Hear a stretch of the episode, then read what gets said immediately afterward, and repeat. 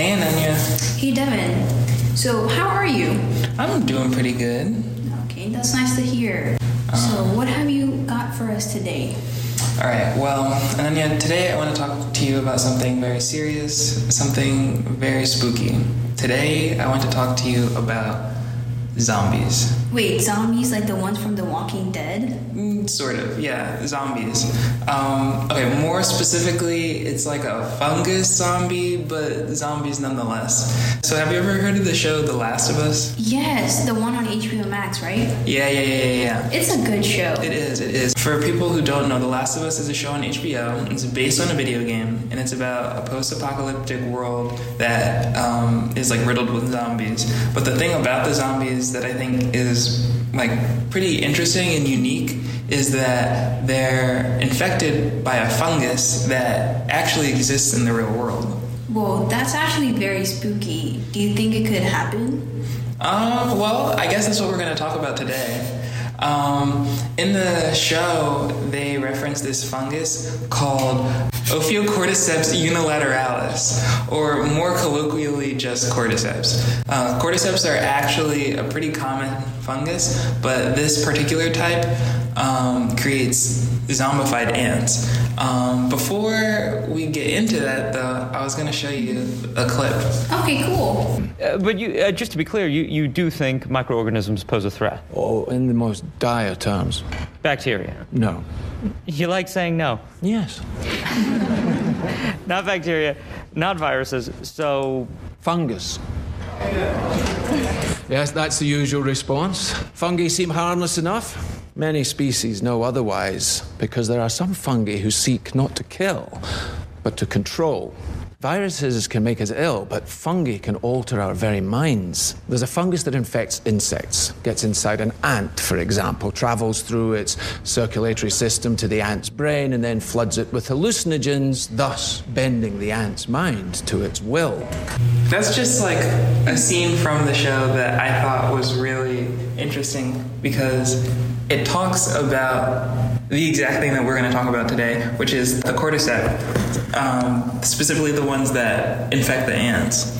So basically, the way that it works is the fungus infects its ant victims uh, when one of its spores fall into an unsuspecting carpenter ant, right? And then, so basically, the single cell uh, spore of the cordyceps enter the ant's bloodstream and bud off to create new copies of themselves one by one, right? And once there are enough, these cells begin working together and create short tubes inside of the ant. This allows the cells to communicate and take in the ant's nutrients, basically slowly draining the ant of its life force.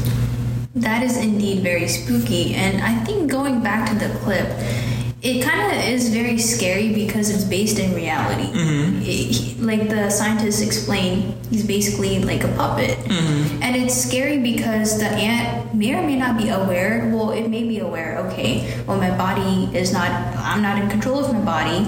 And this this organism, in this case a fungus, is basically controlling me. So, it, it yeah, it is very spooky. It is.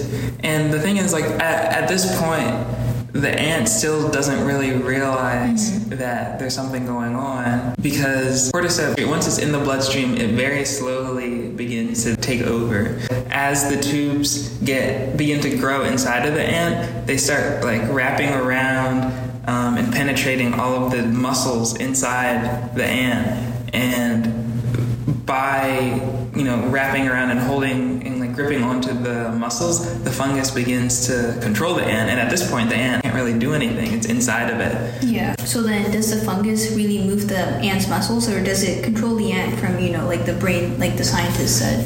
So the thing about it is we don't know for sure, but scientists like David Hughes, who's an uh, entomologist at Penn State, think the fungus controls the ant's body mostly through direct muscle control. So not exactly the way that they described it in the show, because uh, I mean I think that is a much more interesting response, and it makes for much better TV. You know, we already know about things like psilocybin Yeah. and like ergot with LSD and how that affects humans.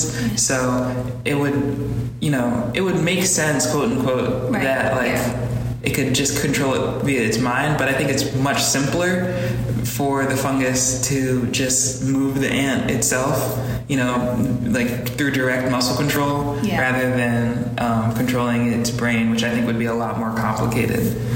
So essentially, basically, what we saw in the clip from The Last of Us, and I think another scary part that he mentioned in the show was well right now these fungi they don't really they can't really survive in like higher temperatures but it is true there is global warming. And i have heard of viruses you know that were frozen in siberia that are now defrosting and thawing out. Mm-hmm. So it's not out of the realm of possibility that somehow these fungi somehow evolve you know like the way he said evolve and then you know adapt this no, new host environment and then somehow make the jump from a carpenter ant all the way to a human. You're right. The thing right now is like, you know, I don't think it's something that we'll see anytime soon because the human body temperature is generally like way too high for most fungal infections.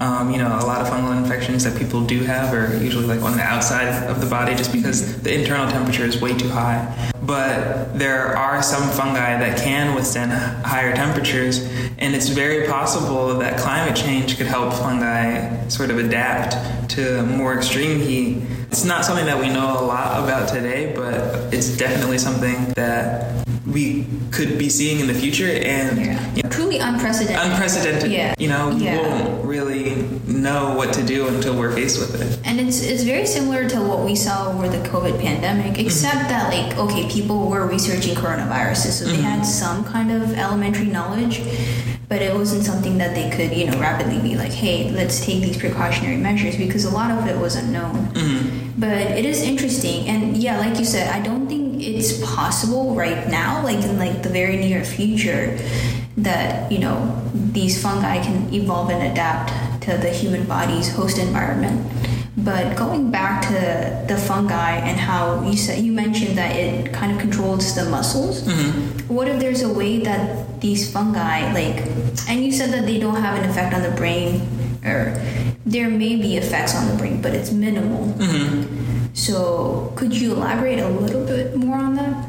Yeah, yeah, yeah. So basically, even though it controls it mostly via its muscles, this isn't to say that there's no effect that the fungus has on the brain, because actually, when the fungus takes over on the ant, the neurons in the ant that normally would allow the brain to control its own body start to die off. So, with that happening, it allows the cordyceps to do its zombie thing and be uninterrupted by the ant. And so basically, the ant is slowly just kind of losing its power over its own body, and the Right. cordyceps is moving it.